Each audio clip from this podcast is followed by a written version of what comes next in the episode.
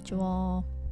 9月も1週目が終わって東京はだいぶあの暑さが落ち着いたというか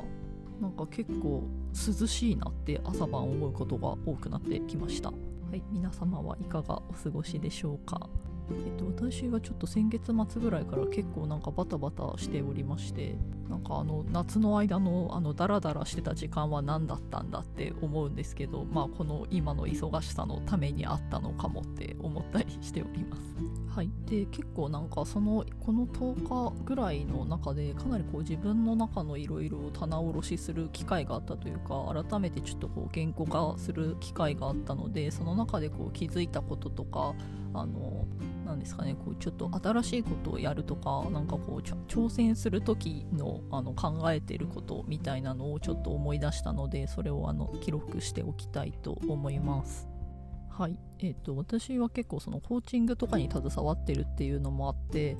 割と定期的に自分のその価値観であったりとか何を大事に今してるのかっていうのを振り返りをしたりとかあの言語化を更新するっていうような機会を設けてるところがあるんですね。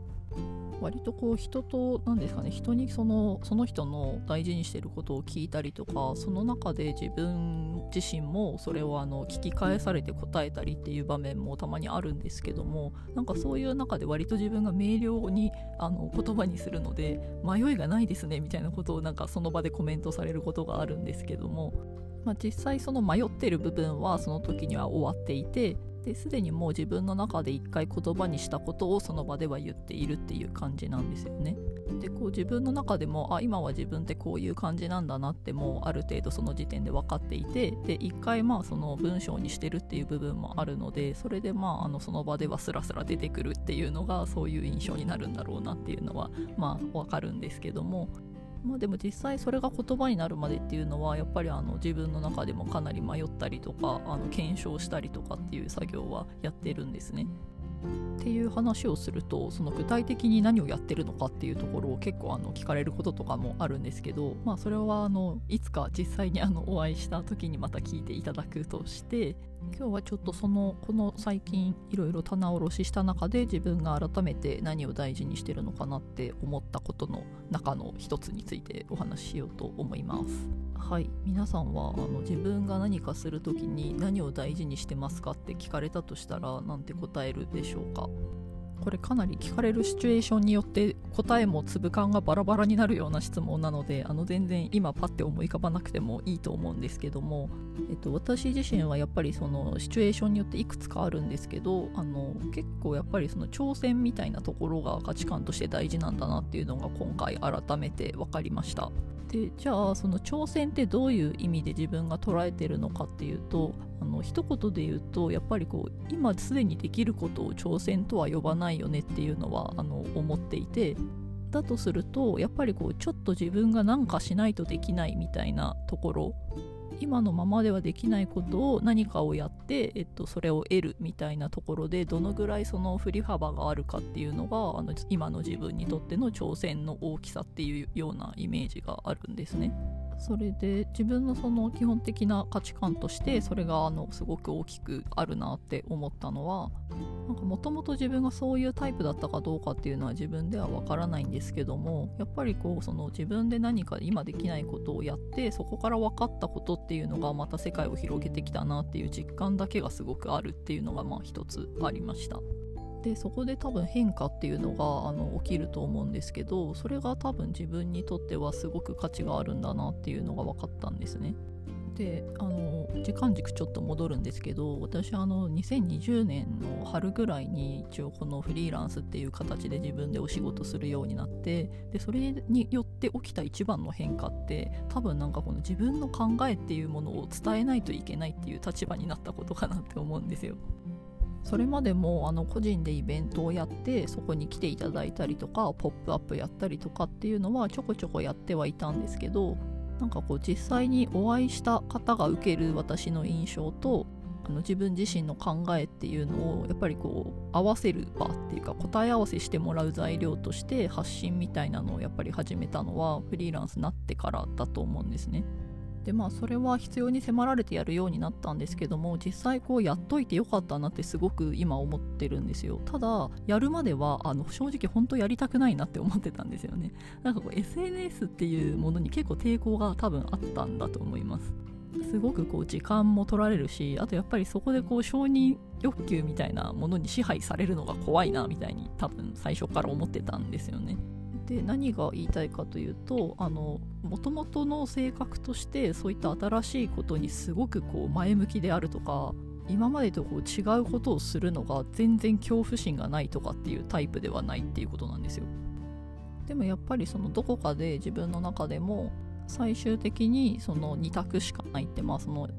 なんかこう今いるところから何かやってみるのかあのあるいは全く何もしないのかっていう2択は自分が選べることだっていう認識が結構強くあるんですね、まあ、かなりこう思い切った言い方をすればなんかその外的な要因とか人からの干渉によってその自分の最終決定権みたいなものがあの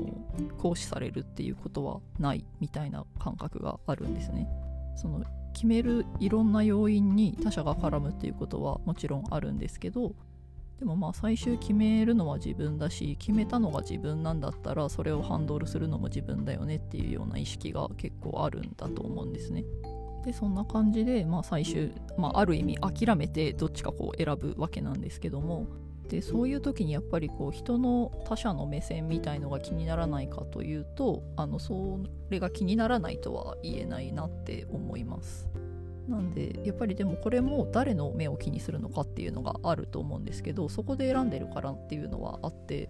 でこれもいろんなところであの書いたり言ったりしてるんですけど私自身はその何かを決める時に、まあ、例えば、まあ、その日本を一歩出た瞬間からもう全く誰も気にしないようなことを基準にしないみたいなのを割と言語化して持ってるんですよ。これだけだとちょっと分かりづらいかなって思うんですけどすごくこう単純化して言うと自分がこう今やろうとしてることに対して例えばその自分のオーストラリア人の友達だったら何て言うかなみたいな視点を持ってるってことなんですね私その外国人の友達ってあんまりっていうかほとんどいないんですけどその中でもあの以前一緒に住んだことがあったりとかあとはまあキャンプしたりとか旅行したりとかなんかある一定の時間を過ごすことで結構仲良くなった人っていうのがいてでなんかその人たちってやっぱりこうまあ、その友人だから自分を尊重してくれてるっていうのももちろんあると思うんですけどやっぱりこう変化にすごく前向きで挑戦みたいなことをその人たちもやっぱりこうやっているしでかつそれが良しとされる中で育ってきた部分っていうのが自分たちとは圧倒的に違うなっていうのをすごい感じるんですよね。でまあその彼らは自分の国に住んでるのでもう普段会うことは今は全然ないし連絡ももうほとんど取らないんですけどなんですけど結構自分の中ではああの人だったらじゃあ何て言うかなっていうのを想像したりするんですね。なんかこれなんでこうなったのかっていうと結構この具体的なエピソードがあってあの私が以前そのオーストラリアに住んでた時の話なんですけどもなんかその合計1年ぐらいいたんですけどその中で1回だけ仕事をあの変えたことがあったんですよ。でその時あのニューキャッスルっていうあの町に住んでいてこれはあのシドニーから2時間ぐらいの場所なんですけどでちょっとこう挑戦したいなって思う仕事がシドニーにあったんですね。でもまあその時点でもうあの1年のビザの滞在期間のうちの多分8ヶ月ぐらいはもう使っちゃってて残りの期間が賞味3ヶ月か4ヶ月ぐらいしかなかったんですけど。でもまあそれができたらもう一段今の自分から見たいものが見れるなって思ったし新しいことが知れるなって思ったしあ絶対にプラスになるなっていうのはなんかその時点で思ってたんですよ。ただその8ヶ月やってきたニューキャッスルでの仕事っていうのがめちゃくちゃ楽しかったんですね。なんでもう気持ちとしてはもうそこを続けたいっていうのがあるんですよまず。で仕事も楽しいし家もその住んでる人たちもすごい恵まれて楽しかったしじゃあその残りの3ヶ月か4ヶ月今まで通り仕事して楽しんで帰るっていう選択肢ももちろんあったんですけどあったというかもう気持ち的にはもう全然それをしたいっていう感じだったんですけどでも最終的にはやっぱりそのシドニーの仕事をしたいっていう風に決断したんですね。これ何だったかっていうとあのチャンスが今そこにあるのにそれにアプライしないっていうか、まあ、そのトライしないっていう自分があの自分の中ではなしだなってなったっていうことだと思うんですよ。あとやっぱりその自分の状況っていうのを説明してでそのポジションありませんかっていうアスクをした時に判断するのは相手だっていうのもあるのでまあ、逆に言うと自分ができるところまではまあやろうってなるわけなんですけどでまあそれをあのアスクしたところを返事としてじゃあ一旦トライアルに来てくれっていうことだったのでまあその1泊でその着いた日はまあ、そこレストランだったんですけど夜の営業に入ってで帰る日はランチの営業に入ってねっていう感じででまあその投資で1日の動き見る中で判断するからって言われたんですよ。でまあその次の休みにそこに行ったんですけどまあ、メールではやり取りしてたんですけど、まあ、現場に入るのも初めてだしなんとなくメニューみたいのも送っといてもらったんですけど私がそれまでやってたニューキャッスルの仕事って結構このお店の業態としてはカフェみたいな感じで正直そこまでこう専門性が求められるというか難しい作業はなかったんですけどそのシドニーのお店はもう少しこう高度なことを求められるような状況だったんですね。まあでもその現場に入ってしまえば自分が何ができて何ができないかっていうのはおのずと判断されるのでもうその時点では自分の中でできることはないというか、まあ、やれることを精一杯やるしかないっていうのはそうなんですけど。でまあそのトライアルを終えて最後にじゃああのいついつから来れるってなってまああのお仕事もらったわけなんですけど、まあ、こういう時ってあのあの皆さんそうかなって思うんですけどすごいこう嬉しいのと同時にあやっていけるかなみたいな不安がこう同時にあるじゃないですか。でまあ帰りその電車でニューキャッスルに帰るの電車だと3時間ぐらいかかるんですけどそ,、まあ、その後やらないといけないことみたいなのをこうぼんやりかあの考えながら帰ったんですけどでまあ駅から自転車で家に帰ったらその当時3人で住んでたんですけど、まあ、そのうちの1人があの今でも付き合いのある友達なんですけどその子が、まあ、あの次の日ゴミの日だったんでなんかゴミを出しててくれたんですよね。でオーストラリアのゴミ出して家の前にゴミの箱を並べておくっていう、まあ、あのゴミボックスみたいなやつを出しといくと次の朝持ってってくれるんですけど、まあ、それを一緒にやりながらその子がどうやったみたいな感じで聞いてくれてでまあ、あの一応ジョブゲットしたよって言ったらまあコングラチュレーションみたいな感じで喜んでくれたんですけどまあでも私もその時結構不安に駆られててまあでも今までの仕事よりすごい難しそうみたいなことを言ったんですよ、まあ、そしたらその子がまあその一回その私のコメントを受け取ってああそうかみたいな感じで言ってくれてからまあ、でもだから知恵はそれやりたいって思ったんでしょって言ったんですよ。でまあもちろんそれまでの関係性があるからなんですけどそれを聞いた時にあそうだよねってすごくこう自分の中でもなんかスッとこう腑に落ちた感じがしてなんか今でもすごくあの思い出すエピソードなんですよね。なんかこうそれだけ聞くとそりゃそうじゃんって思うんですけどこう自分ごとになった時に多分人ってやっぱりすごく躊躇するし足を止まってしまう部分ってあると思うんですよね。でそうなった時にやっぱりなんかこういうエピソードがあって自分の中にその情景が浮かんでその時自分はどういう風に感じて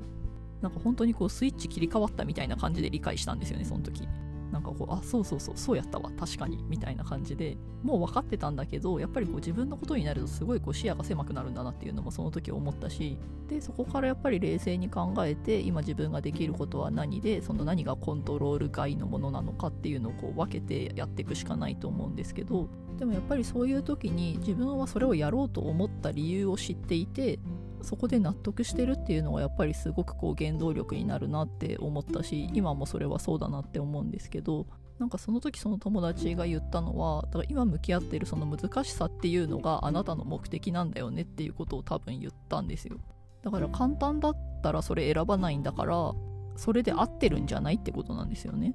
これはやっぱりなんかその時その他から投げ入れられた視点としてすごくこう良かったなって思うしその後もやっぱり2人でこう話してる時に何回もその話してるんですよね、まあ、私が多分酔っ払ってしてるんですけど多分そのぐらいこう嬉しかったしなんか自分の中で感動したんだろうなって思うんですよね。なんかこう結構他のことでもこういうことがあって例えば日本だったら「あうんわかるわかるそうだよね」って言って受容されそうだけどこれあいつやったらなんかこう言われるやろうなみたいなあもうダサいって思われるだろうなみたいなすごいこう情景に浮かぶというか。それで決めてるわけじゃないんですけどじゃあそうなった時にどっちの目を気にして何をするのかっていうのはやっぱり自分が選べるんだなっていうことを思い出すっていう話なんですけど。なんか私自身は今でもその自分の関わる人が固定化しないようにしようって思ってるんですけど多分なんかそういう風に考える理由もこういうところにあるのかなっていう風に思います。はい皆さんはいかがでしょうか？今日は、えっと、私がその自分が何を大事にしてるかっていうところでいろいろ考えた時に一つこれだなって思ったことについてお話ししたんですけども。でその中でなんで自分がそういうふうに思うに至ったかっていうようなエピソードを一つお話ししました。少しちょっと長くなってしまったんですけど。でもやっぱりこう何かがあった時に自分が思い出せる価値観があるかっていうこととそこに戻って確認できるようになってるかっていうのはやっぱりこうすごく大事だなって思ってて。だから結構私はその価値観言語化しとくっていうことを大事にしてるんですけど、まあ、あとこう立場上おすすめすることもあるんですけどそれはやっぱりこうなんか何かあった時に自分が動く力というかまあ足場みたいな感じなのかなって思うんですけどまあそういうものになってくれるからだと思っております。はい今日その話したオーストラリア人の友達はその人自身もすごくやっぱりこうチャレンジングな人なんですよね。でまあ結構それまでもそういう話してたんですけどある時なんかあのオーストラリアのパスポートをこう持ってきてオーストラリアのパスポートの表紙ってカンガルーとエミューっていうなんかダチョウみたいな鳥があの国の動物でそれが書いてあるんですけどでこのカンガルーとエミューの共通点って何か分かるかって聞かれてでなんかあの分からんって言ったらなんか結構その誇らしげな顔をしてですねあのねこいつらっていうのは前にしか進めない動物なんだと。カンガルーもエミューもその後ろに下がることができない動物なんだよって言われてそれ知らなかったんですけどであそうなんだって言ったら、まあ、そのだからオーストラリアっていうのはすごいその前進していく国なんだみたいなことを多分言ってて、まあ、でもその人赤ワイン好きなんですけどその時めちゃくちゃ酔っ払ってたんですけどね。でもまあこうええこと言うやんって思ったっていうエピソードがまあありはい今日は聞いていただきありがとうございましたやっぱりこうね自分が見えてないことをその時パッて言ってくれるのってまあこう身近にいる人が多いかなって思うんですけど改めてやっぱりこう感謝する時があるなって思いましたはい